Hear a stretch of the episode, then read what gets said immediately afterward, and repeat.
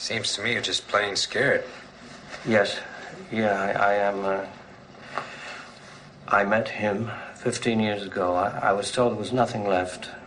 No reason, no uh, conscience, no understanding, and even the most rudimentary sense of life or death, of good or evil, right or wrong.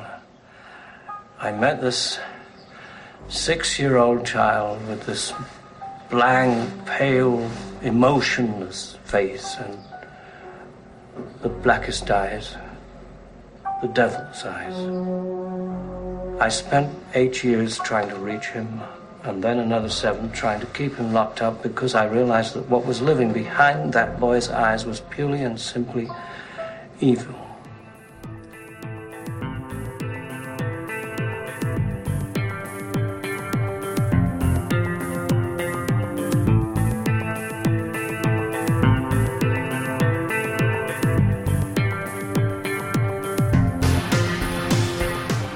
Episode 138 of the Cult of Matt and Mark Cult Film Review Podcast. I'm Matt. And I'm Mark. And make sure to head over to the Facebook and like us there, or head over to our blog at cultfilmreview.blogspot.com, or shoot us an email at cultfilmreview at gmail.com. And if you're so interested, head over to Amazon and pick up my novel, Nova Byzantium, out courtesy of Mass Books uh, via Kindle and other devices. And show news, Mr. Hudson. This is our ultimate. Uh, this is the end of our uh, the horror of the horror movie marathon, uh, and this week uh, we're reviewing the titular title, Halloween. Uh, but first, show news. Uh, I'm going to ask you any show news, Mr. Hudson. Oh, I got I got tons of it. Uh, you have to go over to my personal uh, I do, you know, I do a personal video diary of that. I'm sure you. Watch oh, that's right. Every well, week, I go into excruciating detail about uh, the exciting stuff that's happening in my life. So we'll just leave it up to that. People can visit if they. It's like. it's really uncomfortable when you start bawling. That's kind of the part I hate. I mean, if you could edit it, it's out. it's mostly me crying and cutting myself. that's mostly what it is. The rest of it is bandaging. Yeah, well, and you and don't use the sharpest uh, control.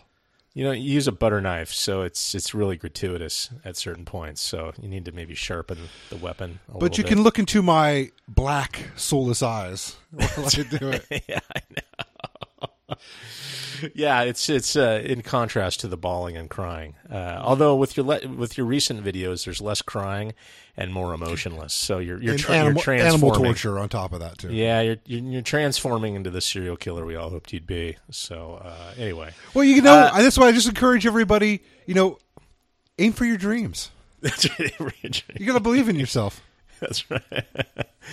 okay, we got some. Uh, we did get some viewer mail. We got uh, a note from our uh, one of our fans, Lindsay, and uh, she recommended us at some point maybe do Titanic, which is uh, quite a bit. Uh, a big bite to chew.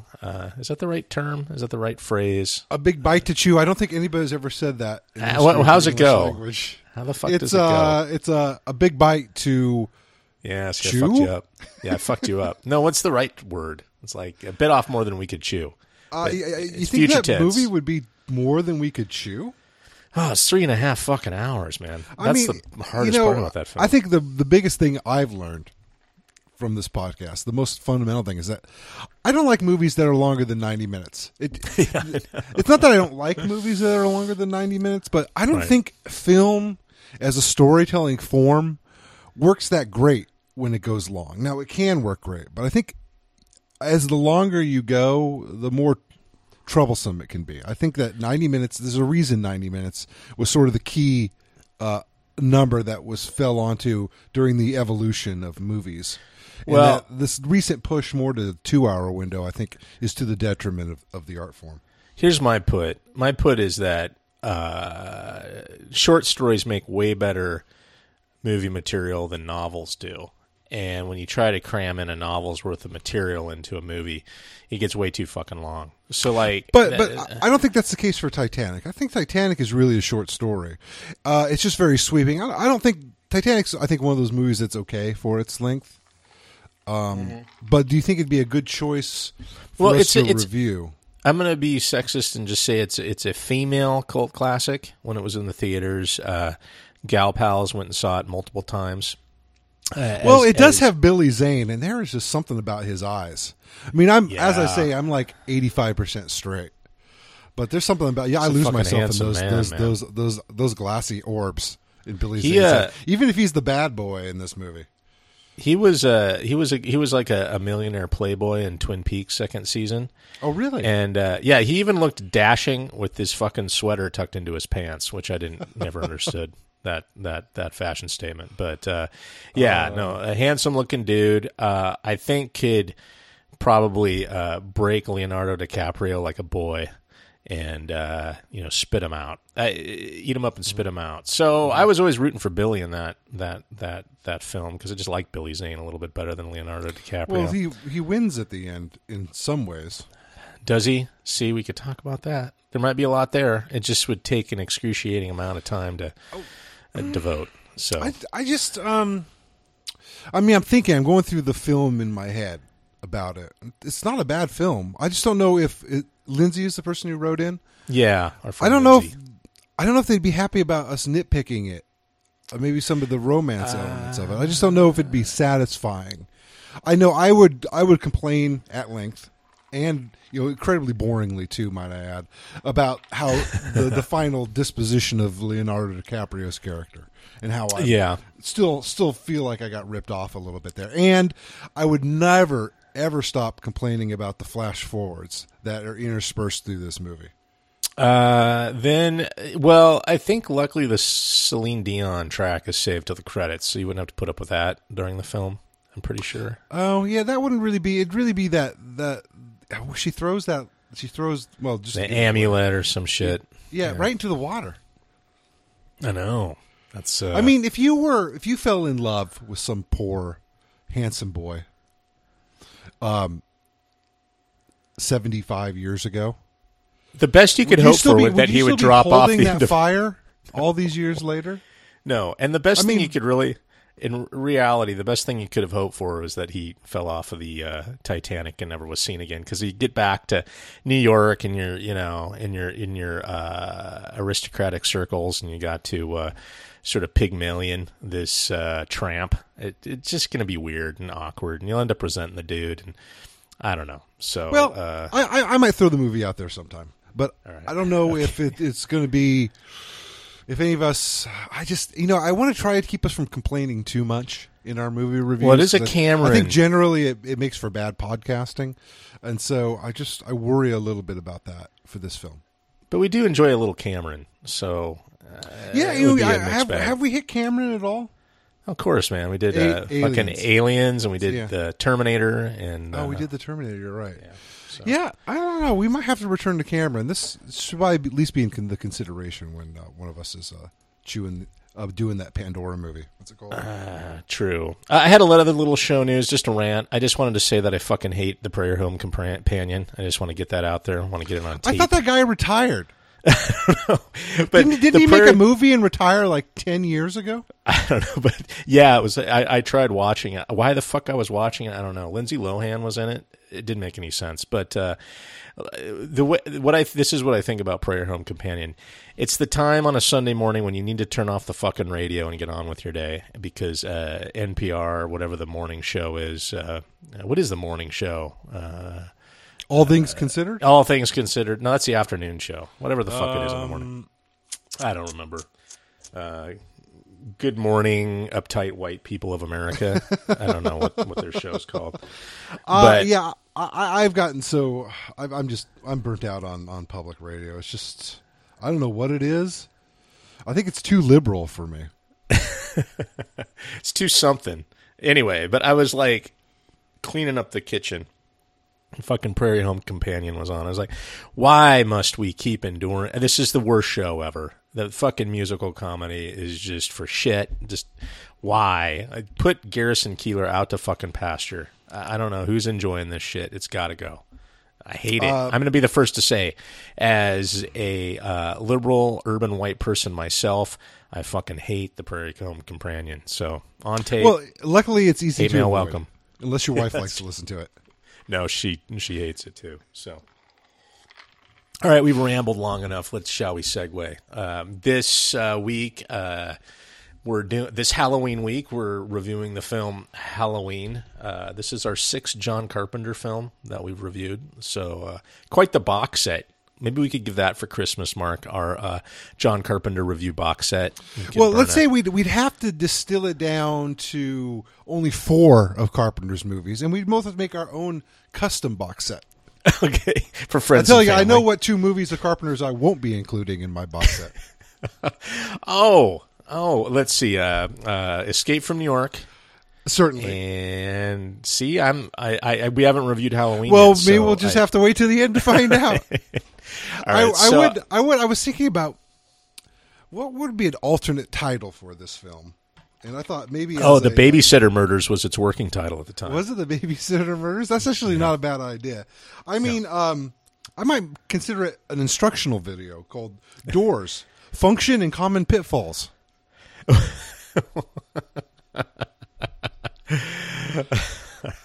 Can you repeat that again? Doors, their Doors. function and common pitfalls for the user.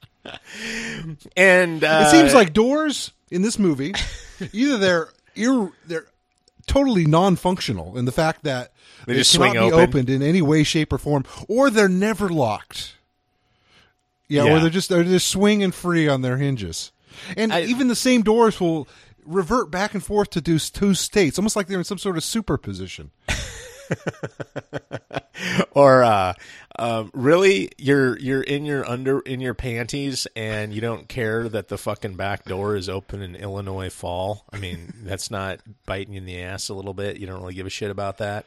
Hey, come on now, don't knock the, these babysitters in their panties. Uh, well, there's nothing. We're Really bite to knock ourselves in the ass that, with that one. I guess they're superhuman. So, uh, okay, quick plot rundown. I'm going to spare Mark any any kind of detail here. Uh, a young boy, Mike Myers, kills his sister Judith Myers on Halloween of 1963 and is sent to the mental hospital. Fifteen years later, he escapes and returns to his hometown in order to wreak havoc. There you go. Wreak havoc is is is uh, uh, I'd say uncoordinated havoc. Uh, I thought there. I thought that there was going to be a tie between uh, Judith Myers and these three girls, but there is absolutely no tie. Correct. Uh, there is no tie. Yeah, I think the tie-in is strictly in the in the remake, which I also watched this week. Oh, you watched the remake? Yeah, I, th- I Uh, wanted to see both of them because I like Rob Zombie, and I wanted to sort of contrast them because I know you had seen the remake and, and spoke positively of it. It's been a while, so uh, I guess let's shout out right now which uh, which one was better. Um, I think that well, both movies have some flaws in them. Um, oh boy, it's tough to say. Um, the uh, different. I mean, both movies shine in different ways, and they both have troubles in different ways. It's it, it's almost like watching both of them together. You can put together by piecing them together. You can put together a really a very good film out of the two stories because they are very similar. But where one excels, the other seems to fall behind. Like an example, I would be I would say where the remake excels versus uh, the original uh, Carpenter work would be the origin story for Myers. Yeah, the origin story. It, It's much better. I mean, um, you get a feel for what he is, and they, they really build it up that he is. I mean, you hear Pleasence talk in the intro to this podcast, and they talk about how he's pure evil. And the truth is, you don't really. There's there's very little meat to the bones of Michael Myers in the Carpenter work. Yeah, that's true. He just simply is, and, and and that's fine. I, I don't mind that particularly, but I do like the idea, especially. Uh, Zo- Zombie takes quite a bit of time building this up, you know, in the crescendo of where you both understand and feel and fear and hate Michael Myers is um, when he uh, drowns. Uh, what is that Latino actor's name? Um, Fuck, I don't remember that movie. I mean, I don't remember that Machete. detail in the movie. Oh, Machete. Oh, Jesus. Yeah. I forgot- well, you know the actor I'm forgot, I talking about. It's a guy who tried to take care of him while he was growing up in the asylum. Then he drowns him in the Okay. middle part of the film, and you really get to understand that Mike Myers really has no feelings. You can't you can't get through to him. He's just a, an animal, Right. um, driven by some other motives that are somewhat inscrutable, in, at least on a deep level. Uh, and I think that's superior. Uh, where uh, Carpenter's work is far superior is the portrayal of the of the of the babysitters. They're very um, while they're not. Well, you don't really feel Bad for them. They're, they're sort of two dimensional and they're just annoying in the sense that teenagers would be annoying. They Right. seem more realistic in this movie. So, you know, I think it helps a lot uh, with uh, Laurie's character and and um, Jamie Lee Curtis' performance. It's, it's more grounded than his two her two friends, Annie and um, and Linda. But uh, that that unrealness and annoyingness is really just uh I mean it's just it's just it's almost unwatchable in the zombies I mean in Rob Zombie's film. They're just I don't incredibly annoying. Those three Okay. characters, including the main character of Laurie, is also uh, uh, somewhat unlikable uh, in her her meaning. So I think in that way, the Carpenter's film is much better. So the first half of Zombies film's better, but the second half Right. of Carpenter's films is better. Yeah, that's kind of the, that's kind of what I remember. I, I, I think, and to to to be fair to Rob, I think that was his. Uh, uh, obviously, where he concentrated his effort, and he says, "Well, I got to kind of put the slasher piece into it." Uh, not my favorite part of this, but uh, if I'm going to remake it, I got to put it in there. And so it was almost a little mechanical at that point. It, it did. really- It did. It did feel, especially near the end, it felt like they were just going through the motions, the chase motions. And in fact, Zombies film is over long too. You can't Oh, believe. it? I, I know you couldn't. You can't imagine me saying that about a film. but Zombies film is, is is far too long. Well, you know, sort of getting uh, getting in in touch with my uh, my inner life philosophy, which I've now uh, called it cosmic pessimism, is is sort of my my outlook on life and things, and I- I've I've kind of given up on the idea and kids maybe this will be you at age 41 uh, you get this to look forward to is that i uh, i stop i stop hand wringing about the way sh- things should be i guess and the, and i'm much more uh, shoulder shrugging about the way things are and sort of a uh, peace with that's the way shit is and so you're um you're channeling your inner Russian. I think. My, my inner Dostoevsky. Who, By the way, uh, cherished his wiener dogs as well. I recently learned. So, uh, if you're looking for a muse, young writers, I, I, I recommend getting a wiener dog. I don't know. There's something about them. So, anyway, uh, off on a tangent there, but yeah. And so, uh, with the Mike Myers thing, is like, you know, why, why is he such a callous murderer and inhuman? And uh, I'm just like it takes all kinds. so, uh, you know, it's neither good nor evil. I would disagree with the Donald Pleasence. Uh, uh, what's the what's the doctor's name? Doctor uh, Loomis character. That it's not pure evil. It's just pure nothing. That's uh, inside mean- Michael Myers. and I think that's I mean that that speech at the beginning is- is flawed in a bit. I think it points to that flaw of the development of the Michael Myers character. I think that evilness, or if you want to use that word, uh, I think it's it's a reasonable word to use, though it may not be necessarily completely factual. Um, I, I think it. I think that feeling you get points to the lack of development of the Michael Myers character, which I think might have been intentional on Carpenter's part. Well, it was because he wanted to create a character. I read in the trivia that that nobody could relate to. Not Yeah. you know anybody. Hell, even your your uh, nascent serial killer, such as uh, uh, maybe yourself, Mister Hudson, and your YouTube uh, expositions that you've been putting out, unbeknownst to us all. Uh, but yeah, I mean, he, he wanted something that just is unrelatable. Like you couldn't emulate, you couldn't synthesize. It's just this this kind of this human robot. Yeah, but is that is that good? In a way, Um, I mean, the thing is, I can understand him doing that when you think of think of it from um, a Terminator standpoint. No, hold that. That's a different person, isn't it? That's no, that's Cameron. I'm getting confused. Uh, yeah. You could relate to zombies, Michael Myers, a bit while he was a child. Maybe not after his transformation, but at least you could get to the point where, oh, I, I, I see where this character is going. He's he's deeply flawed and hurt, and he, he's going down this dark path as a terrible, poorly chosen coping mechanism. But in this movie, there's nothing like that. He, you don't even know what he's doing. Like, I mean, he's totally inscrutable. I mean, this. First of all, just look at the character's path. He's some kid who kills his sister.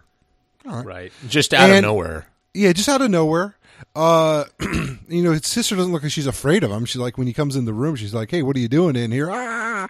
And Yeah. uh, Let me hold still they, while you stab me in the back. And They I, put him in a mental asylum, and then he plays catatonic for what? What is it? twenty years or is 15. it eight, 18 years? 15. 15 years and um and then at, at at the end of that period of time he goes back to his hometown and then just kills random teenagers Girls that remind him of his sister.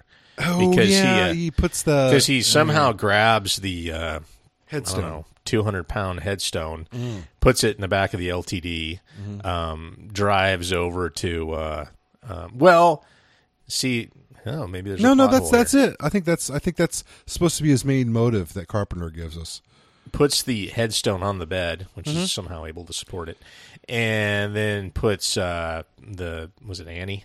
Uh, yeah annie's the one he puts down on the bed yeah, sort of the uh, Judith Myers stand in. And, um, yeah, Mm-hmm. Huh. so i guess that's it just seems like a lot of work it is a lot of work. I don't know. Uh, maybe it's a part of the whole reliving trauma thing that uh, that psychological phenomena. We should let michael Myers work through it he'll find his answers eventually I think so, and he'll pen a book about it, and um, crazy chicks will want to marry him in prison. You know that whole thing. So, uh, yeah, I don't know. I, it, it's, uh, I, I, but I don't think that's for the for. You know, I was watching this, and and um, I don't know. It sounds like you you're pretty ambivalent, if not maybe don't really care for Halloween, John Carpenter's Halloween that much.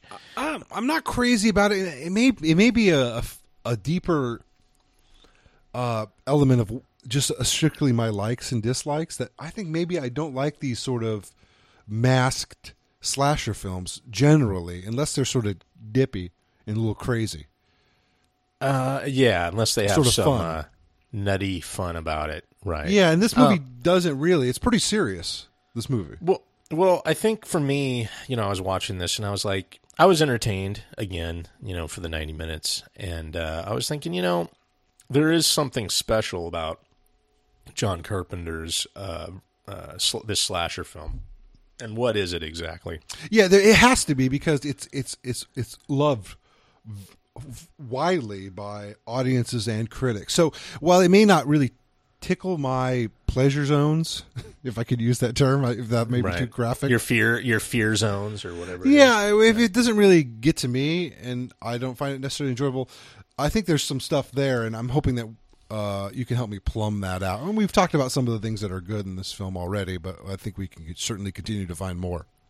Well, I think where this the movie excel, excels, you know, despite the motivations of Mike Myers and the backstory and all that stuff, which, uh, you know, let's just maybe not focus on that. But the uh, camera, I wouldn't call it camera trickery, but sort of the now you see him, now you don't.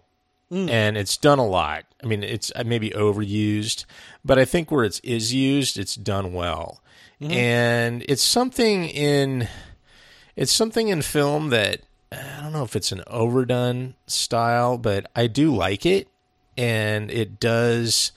Uh, it does kind of put a shiver into my spine when done well, and I think that John Carpenter, because he does a lot of uh, distance shots, like you'll see Mike Myers, uh, you know, across the street or behind some laundry, or you know, near a hedge.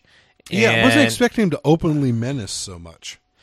And and only one person for whatever reason sees him. Like nobody's like, "Did you just see that shit? Holy shit! That guy, did you see that guy?" And Wait, was that Bill gone." Shatner Yeah, it was working uh, on his car? that was, uh, yeah, that's right.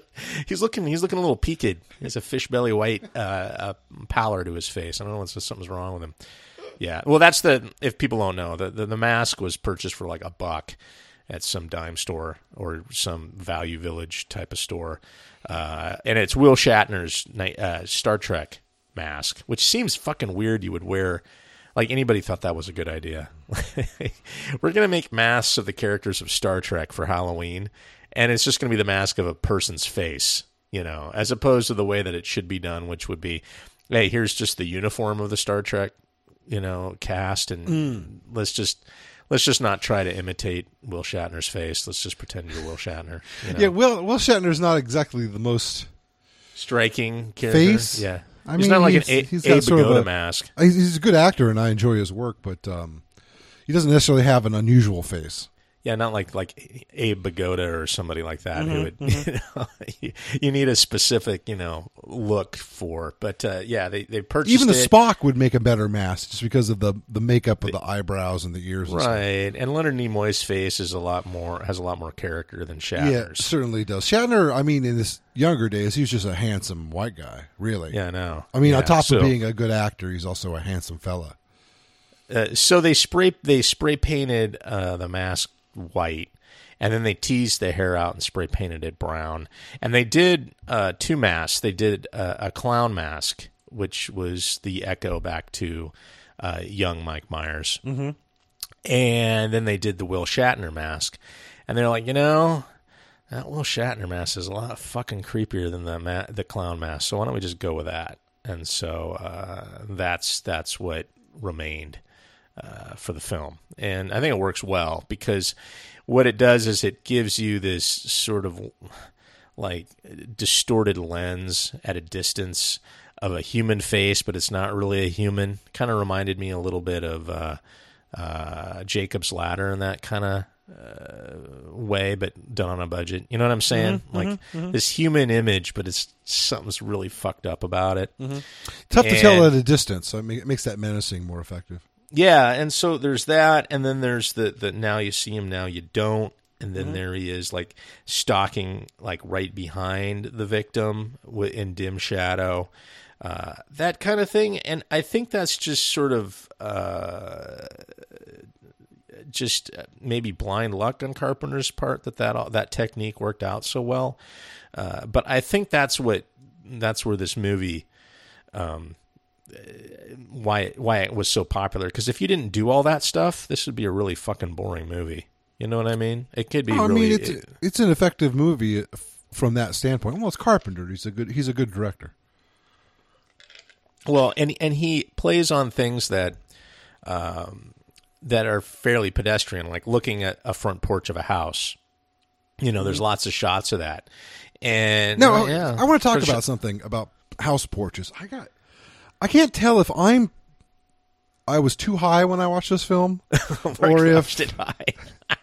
or if there's some serious. I think there's some serious continuity errors in this film as far as houses go.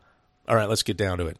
Break Well, I, I don't know if you've noticed this. I mean, you recently watched it, so here, here's what really got me: is you see um, Laurie leave her house at the beginning when she's going to uh, drop the key off under the mat at the at the Myers house Right. for her, her father, who's a, a realtor.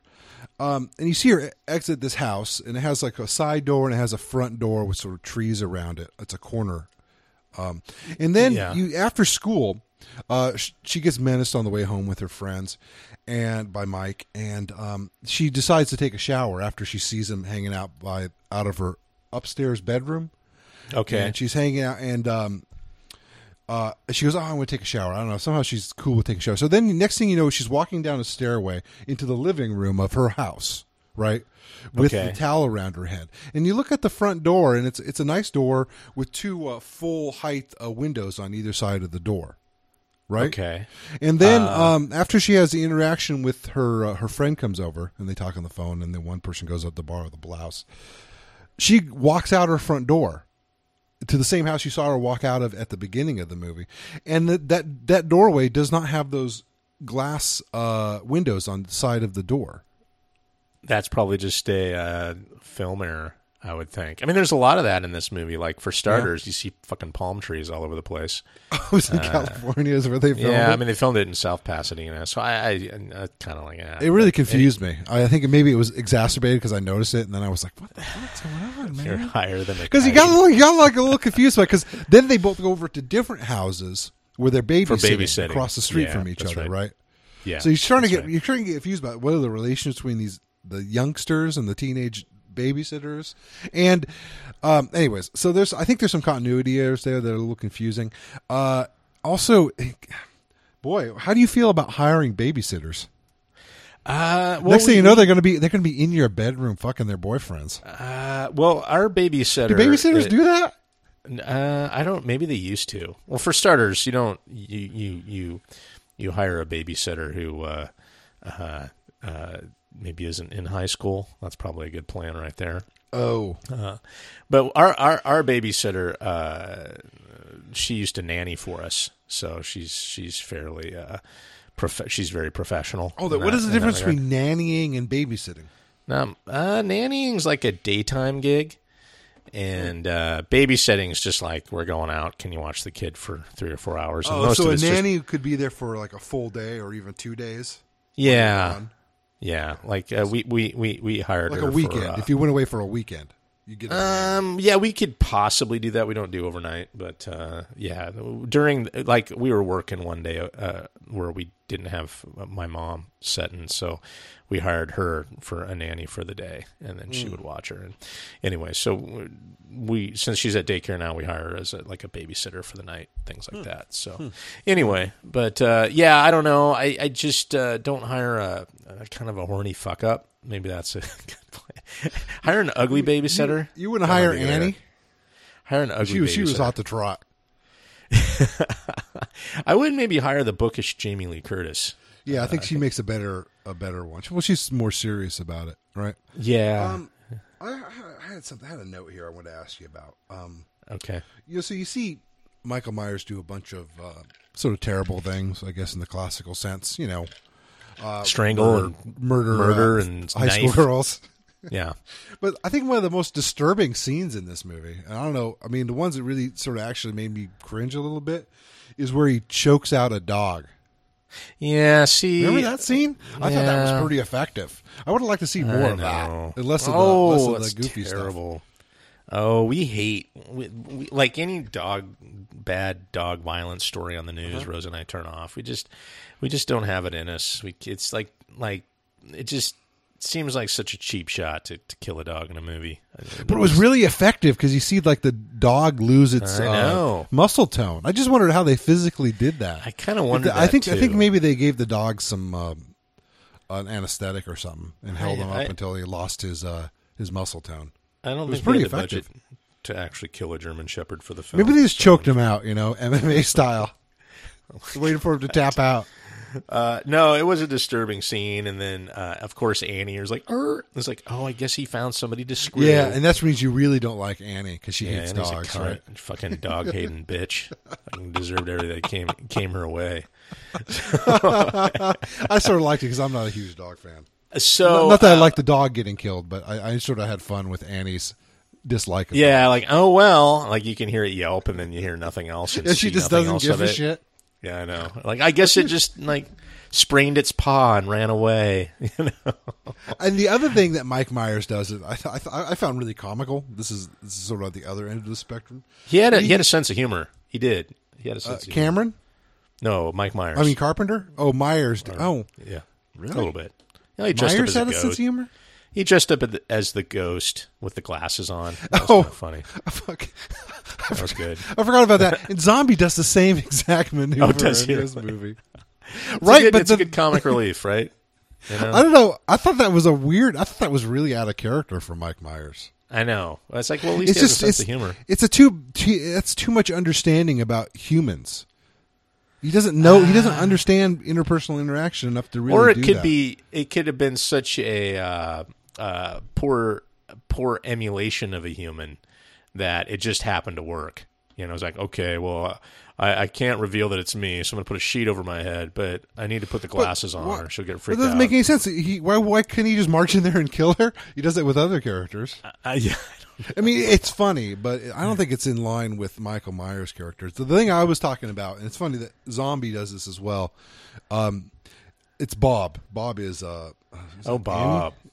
He uh, Uh, he yeah. takes it like a an eight inch chef's knife Oh, I'm with you. I know where you're going. and pins Yeah, Bob right through the liver with Yeah. this knife. And there's like a good four inches of the knife still sticking out of Bob. I mean, Yeah. it literally wouldn't make it all the way through his liver. Yet it pins him right to the wall. And Zombie does the exact same Oh, move. It is the exact same move, followed up by the uh, the sheet in the glass maneuver at the very and next uh, shot. No comp. Uh, yeah, and you're just waiting for the Arnold Schwarzenegger like, uh, stick around. You know. But I mean, it's it's so comical. I just, I mean, what was Carpenter thinking? I mean, it's just I don't know. physically doesn't work. You would- you would be hard. At least put the to- knife, the fake knife, in all the way to the hilt or something. You know, You get, get him like a, a big, super longer knife or something. I don't know. Even if the dude was like, let's say, uh, actually a high school weight, like 150, 160 pounds, Uh-huh. Uh, I don't think you could. I don't know what kind of w- impalement you would have to accomplish Well, to I mean, suspend a human being off the ground of the wall. Like, well, I, can't mean, if you had ha- like a piece of rebar sticking out, you could impale them and keep them on the wall like that. that well a rebar in a piece of cement wall, right? But I, I can't, I can't hang a fucking like picture in my daughter's bedroom without the fucker falling to the ground because the goddamn, you know, You got to use those uh, those removable command hooks with the little double sticky tape on them. Oh They yeah, I saw an ad for those. They're great. I think that uh. Michael Myers could have found a lot of neat uses for those. a human-sized one. you yeah, know. And just sharpen sharpen up the uh, the hook on it a little bit, just hang them up there. a butcher shop caliber one. You know, maybe that's more of a Leatherface thing. Now that I think about it, uh, stick it. Well, this movie came out bef- after Texas Chainsaw Massacre. Uh-huh, So yeah, no, I was watching this. Like, I think it'd be awesome though, like if he did that, and then like a second later, Bob just kind of slipped off the knife and fell to the ground, as opposed to just a dangling there. That would have been a better. That would have been more. It was like, oh yeah, that would happen. You know, you oh, and he dies fast too. No, I don't think he would. Well, he was choked out, right? That was Oh, kind was of? Mike Myers' deal. He was into strangulation. That was kind of his uh, main uh, method of of uh, killing, wasn't it? Like he, he, I don't really figured out how Annie died. She was got into the car, and he was in the car, and then he, kind of. he, he was sort of half-ass strangler. I know. I was watching it, and I was like, And then he she can still breathe. I was like, you're not doing a very good job strangling this bitch. And then And he then slices her throat. yeah, then he, he says, "Oh fuck it, man, this isn't working. it's gonna get messy now." Yeah, but then they don't he, uh, show it. I think they, they show a motion of a slice, but there's no prosthetic blood or anything in it. Well, it was sort of, and- it was and- sort of a low cost through steamed windows sort of shot. he uses the uh, uh, well that was kind of a cool shot right? She gets in the car and she's like why is it fogged up? Yeah, that, I thought that was pretty neat too. That was pretty cool. that was kind of groovy. But he mike myers is, is doing the classic serial killer knife attack which is probably the worst way to attack somebody with a knife which is the overhand you know? Like he's like he he- did he overhands it a lot. He's like overhanding it with the butcher knife you notice that yeah, I know. We all learned that lesson from Twelve Angry Men. If you remember, that's a big plot. No, I don't remember that. movie. Was there You never seen some- Twelve Angry Men? oh i have i just don't remember No, you'll you'll you'll notice it when you see it again. Oh, okay. But yeah, I don't think you want to strike that way, right? You want to do underhand. Uh, you want Uh, to get a little- oof, boy, you know, I've never killed anybody with a knife. I'm open to it. I've I only just don't think it's going to come up. Um, only three people, but two confirmed because the other guy ran away. I mean, I mean, I don't think you really want to stick them in the gut because that's not really going to kill them. no, go for I mean, if they're if they're an immediate threat to you, I think it's mostly like a. Uh, it would be more of a maneuver just to. Um, I mean, if you get stuck in the gut, you're probably going to be dismotivated. You know, to do whatever you were planning on doing. you're like, goddamn. Even I- if you can't were all, you know, even if you were sort of nuts on drugs or or in some sort of rage, probably make you check yourself a little bit.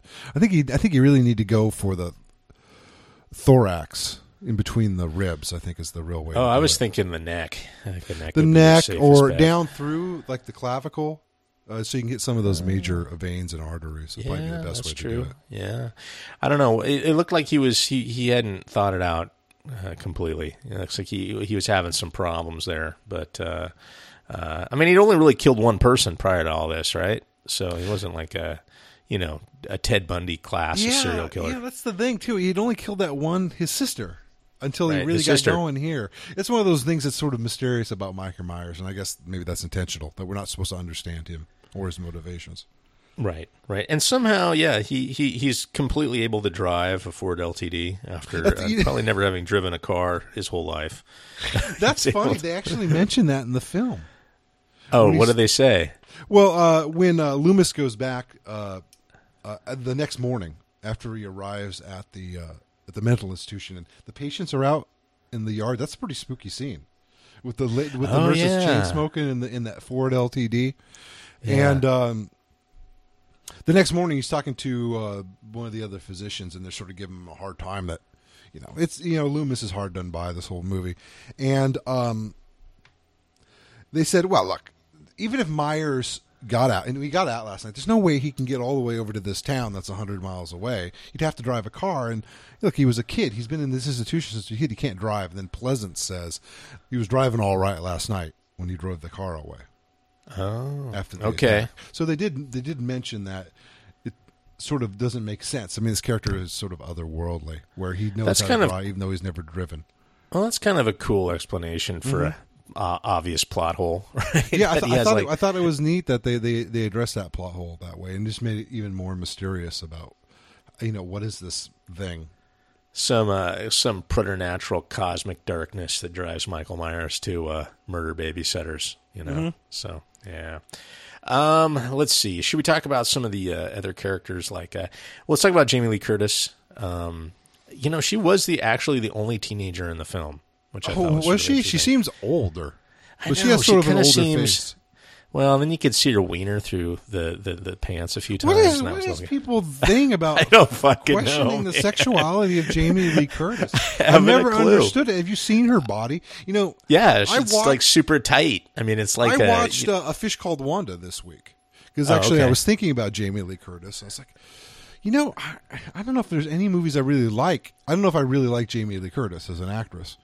And then we were Yeah. talking about her father, Tony Curtis, and stuff, and Gene and I. And I said, Jay, have you seen um, a fish called Wanda?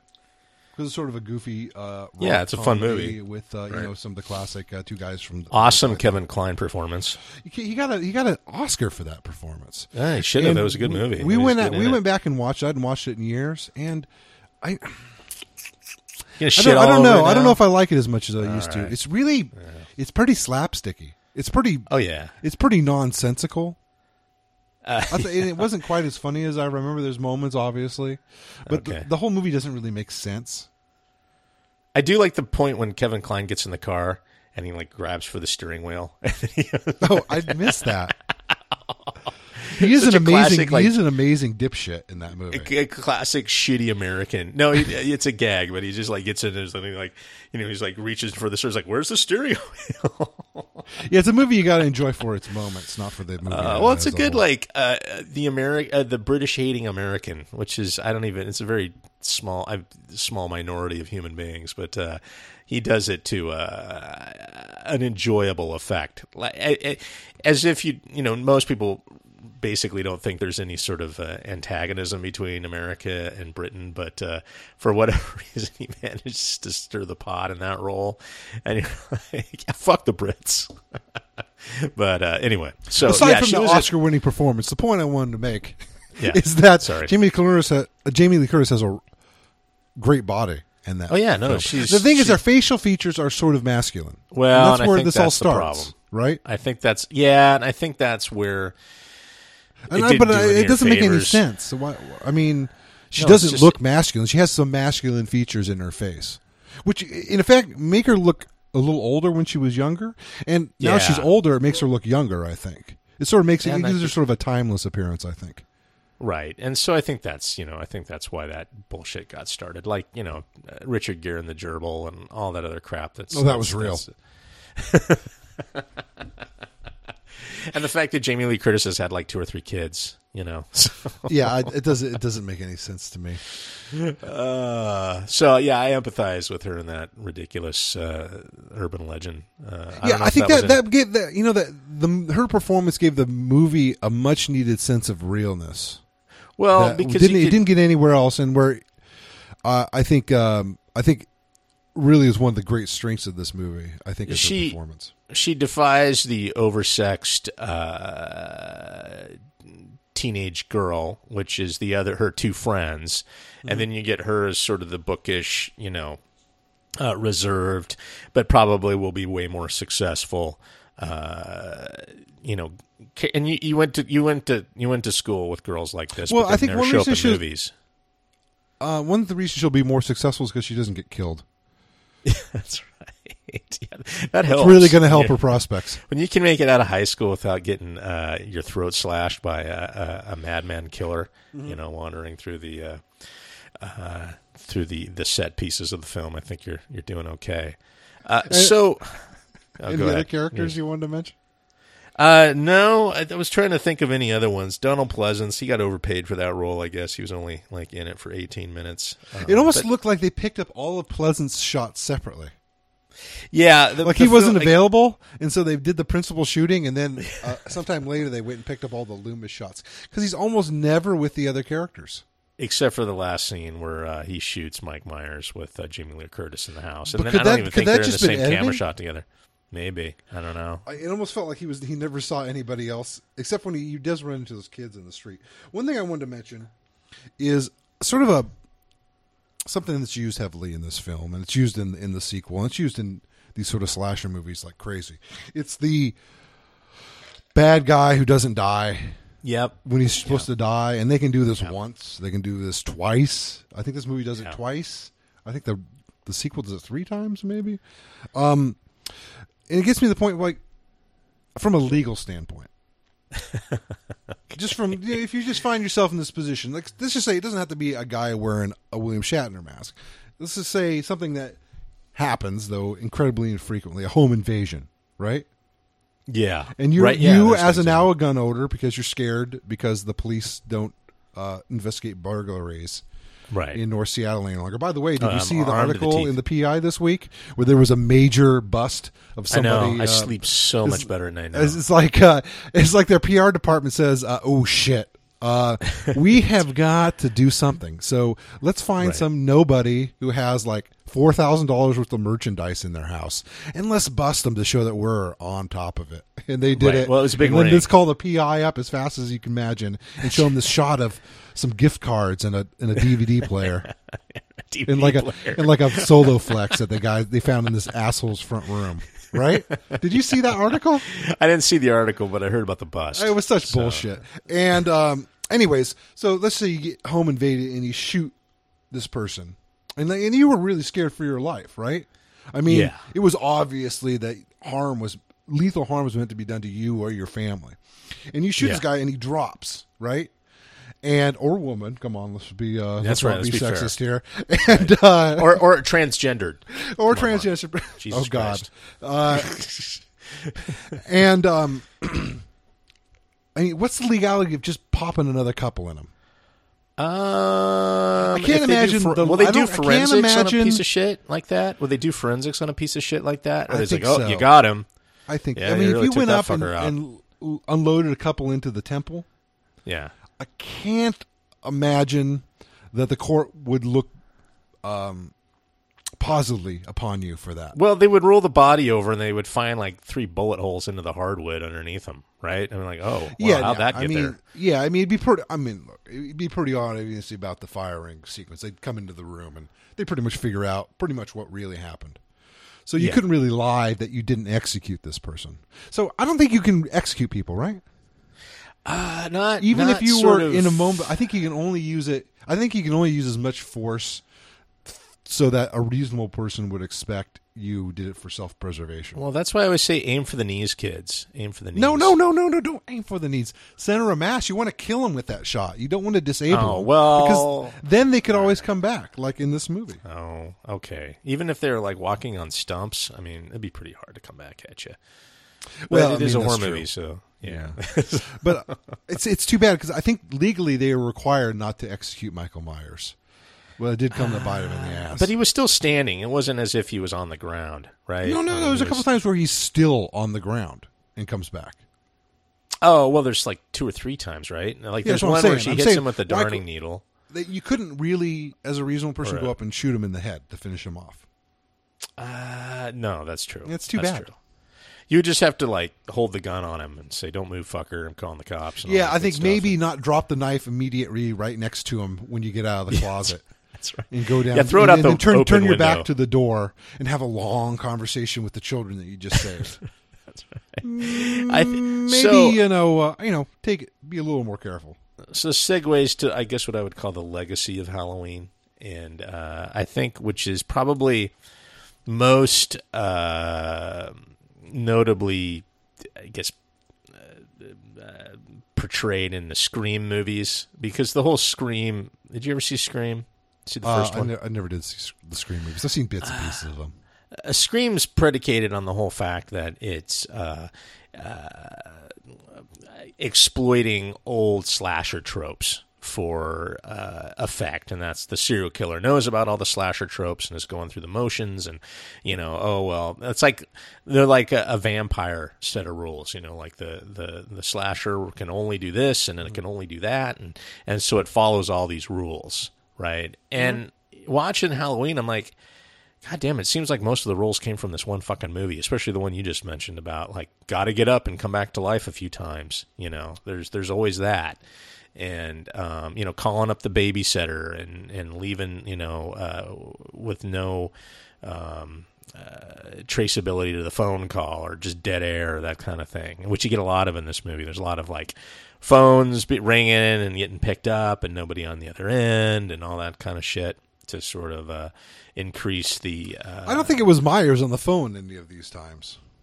Well, I was thinking, how the fuck would Myers know what the phone number is of each one of these houses? This is. I, I don't think uh, that's the case in this movie 70s. that he's harassing them with the phone. There's just there are people calling. There's these girls calling back and forth to each other. Well, like there's the scene where she's home after school, phone rings, she picks it up, and it's just nothing. But then I guess Annie calls, like, "Oh, that was me." Well, you Right? hear or hear sound of her eating. She had her Oh, mouth full okay. when he, she picked up, and she couldn't talk right away. God, what a rude bitch! For fuck's Well, sake, people. Annie is a rude bitch. My Yeah, favorite kind. Yes. well, that was uh, yeah. Teenagers lived and died by the uh, telephone, and now I can't even think of a time where I even call anybody anymore. Uh, I was trying to look on my phone plan to figure out how I could go from 450 minutes to like 45 minutes, Yeah, and there's just no way to do it. Uh, you I should switch to my usage. plan, man. I get like uh, a hundred minutes, which I never use, and then unlimited text and data. Really? What what plan is this, Mister Hudson? This you you gotta first you gotta put on your best pair of sweatpants.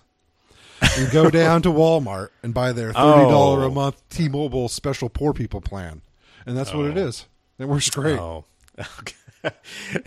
and how's the how's the 4G LTE E porn on it's those just phones? it's, the speed's just fine. I mean, I'm mostly using it in the city, so I I mean, I think like their coverage, you know, in more rural places isn't as good as like AT and T. But Okay. how often are you out in rural Eastern Washington? all the time, man. that's where I that's where I go to, you know, relax and get away from it. Mm-hmm. Yeah, no, I, I I'm with you. Well, I yeah, so I I don't even think kids get on the phone anymore. Maybe like uh, occasionally, but uh, it doesn't sound like it's a, a deal anymore. So back then though, it was the phone, and uh, yeah, okay. So it just seems like a lot of phone play that's sort of done for ominous effect, but you know, other than the cord strangling scene, but I don't know. I don't know where I'm going with all this. I think we that- should be going towards the review.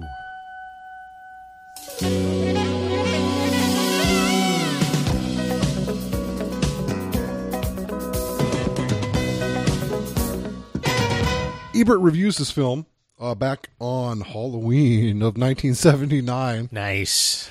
Nice. Uh, he gives it four stars out of four, though. Quite honestly, he only has one point he makes about the film, and we'll get to that right now. He says, uh, "Halloween is an absolutely merciless thriller, a, a movie so violent and scary that I would compare it to Psycho."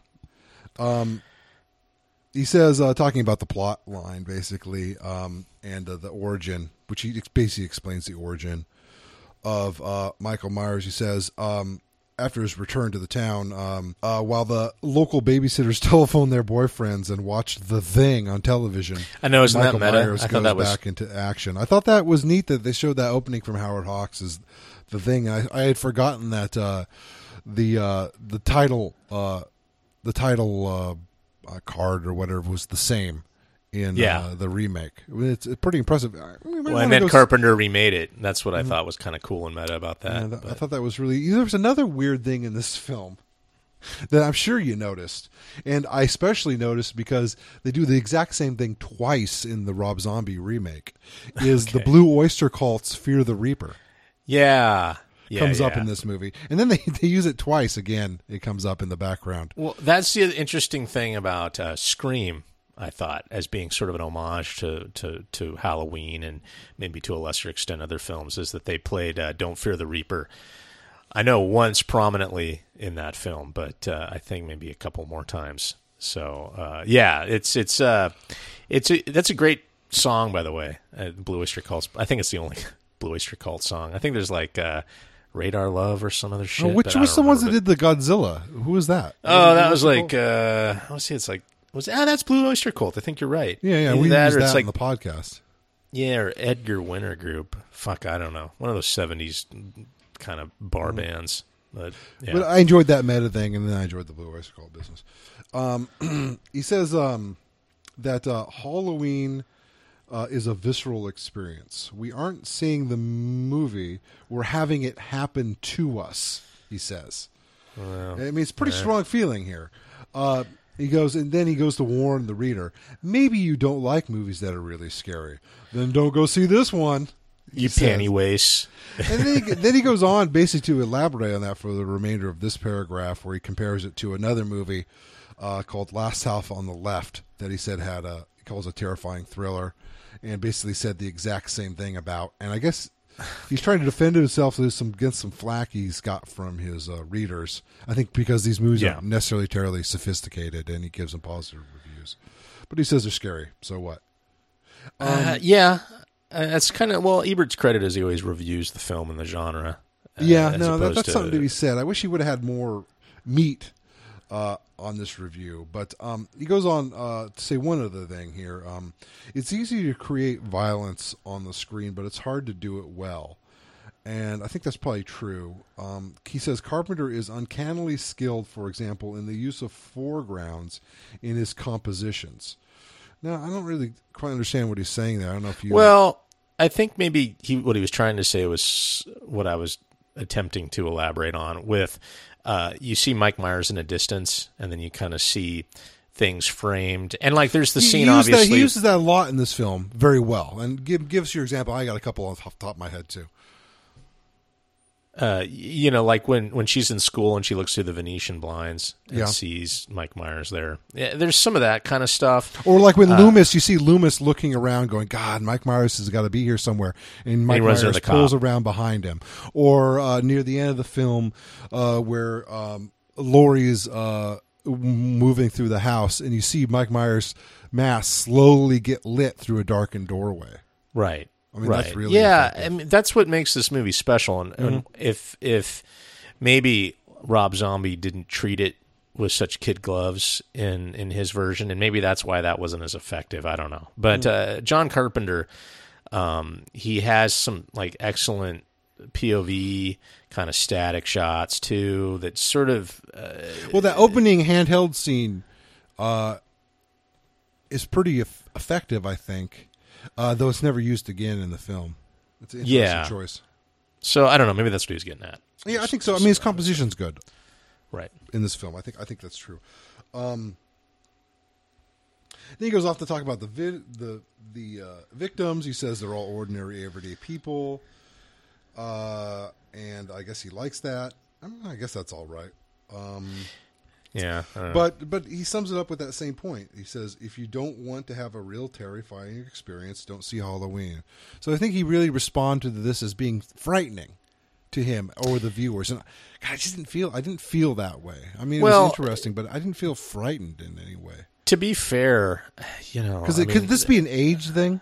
Yeah, I think it is. I, I think it's a lot of desensitization? it's some and it's some uh, yeah desensitiz desensitiz I can't even say it uh, over the over the decades that have maybe faded Halloween a little bit. Like Psycho, I think uh, is probably a faded horror movie. Uh, you you and to be honest, I just don't get scared anymore watching films. So I, I, I can get disturbed, which is is for me really kind of fun. Like, oh shit, that was fucking disturbing, or you know, uh, like the Human Centipede, which I found horribly disturbing and hard to watch, and same with uh, Eli Roth's uh, Hostel. Um, they're not scary. I think they're just kind of they kind of disgust me and then disturb me. Uh, But it's not like I'm terrified or uh, I'm I'm afraid to walk through my house at night be, with all the lights off. That kind of thing. That that shit doesn't bother me anymore. But uh, you know, when you're when you're more impressionable and younger age, maybe that stuff uh, uh, is is is much more amplified. So Yeah, it is. It is confusing. I think. I mean, I think we're barely groping at, I think, a fundamental um, aspect of the appreciation of this art form. Uh, I think that when it's a story, more of a story that's being told, uh, I think maybe it has. I don't know. I think maybe that the way humans react to it changed less from generation to generation. But when this movie, that it's really about a, a visceral response to imagery Yeah. and sound. Right. That these little changes in your audience can really defeat a film in just the span of one generation. Oh yeah. Boy, Yeah. it's it's a tough thing. I'm sure that people that are really into film history and film appreciation probably have thought about this issue quite a bit, but uh, it certainly can cut the legs off. I think some films. I think to some extent, for me at least, it cut the legs underneath off underneath this film. Uh, well, you know, I, Just from I that, say from that being thing. scared, from where Ebert's coming with his four stars. Right. His four stars is becomes because he was frightened and disturbed by this film, and that's I don't bring that to it. I mean, I appreciate it probably largely because I appreciate Carpenter and and some of his skills, but not from this. Don't see it if you don't want to be scared. Yeah, I, I think where the movie excels is that it forced Carpenter to do more with less because he was only like on a three hundred thousand dollar budget, half of which was used for cameras. Uh, he Yeah. he he was forced to do a lot more with less, and so you know, kind of out of that comes a lot more skill and filmmaking because that's all you have, and that's free. Right is is is your ability to manipulate the camera.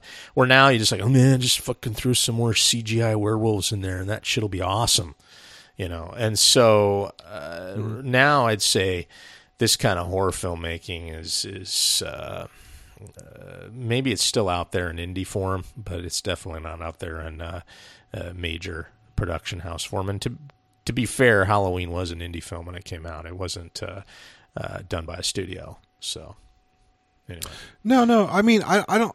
I mean, I guess I started out. I guess maybe being sort of negative, and not that I'm trying to be that way. I mean, it's not my favorite Carpenter film, but I think there's a lot No, of good stuff in it. I think we've plumbed that quite a bit Yeah. here, even though maybe it's not effective in the sense it was meant to be for me. Well, and I think it also benefits from Carpenter's musical score, which I always liked Carpenter's music. Uh, yeah, I, don't think it's pretty effective here. Uh, Yeah. the stuff is pretty simple, and I think that's for the benefit of, of this film. Yeah, yeah. So uh, I don't know if there's anything else we needed to say about Halloween, uh, other than I, I found it still watchable. I still enjoyed it. It'd been a while since I saw it, so uh, you know, um, I don't know. Uh, the sequel, I think, takes place in the same night. Sort of interesting.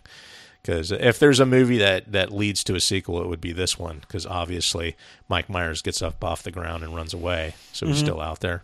So I think uh, the Does he, sequel does takes he go place to in like a walk-in clinic and seek some medical attention? yeah, So- He goes into urgent care and he sits there filling out forms until like two or three in the morning. Uh-huh. And then it turns into a and then he fucking drama. just he just says fuck this, and then he murders the whole clinic. And uh, it's really it's really an indictment of the American healthcare system more than it is a, mm, I a thought so. slasher film. So. All right, so uh, I would say next week, but we're not going to have a next week. We're, um, I think, I, I got some business travel coming up. Mark, uh, uh, uh, has some na- Mark- napping travel coming. up. Mark has some napping to do, and uh, but we're gonna uh, in two weeks we'll we'll do another film, and we're gonna I'm gonna call uh, it the Verhoeven Mop Up uh, mini marathon, which will be like two movies, which will be RoboCop and Starship Troopers, and those will be coming every other week for the month of November. I think that'll be those two movies will be a hell of a lot of fun. Yeah, I figured they'd be a lot of fun, and uh, we all love Verhoeven. And um, I think we've only done two of his films. We've done Showgirls, which, uh, Yeah, yeah, we liked quite a bit. glad I think that- glad that one's out of the way, actually. I enjoyed that. and um, Total Recall, right? I don't think Oh yeah, that's a great one. film. Yeah, So uh, anyway, but we're going to do uh, RoboCop, which uh, re- got remade, and Starship Troopers, which I'm shocked they haven't tried to remake and make terrible. But uh, Well, they had they I- had a couple of sequels that were in that remake terrible category.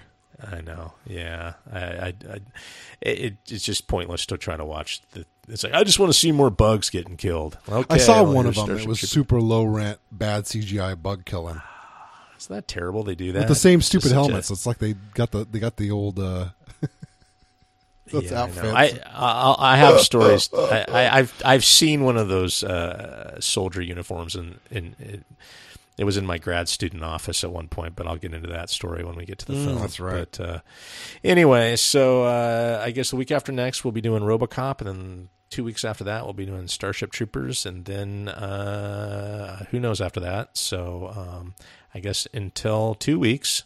More fancy talk.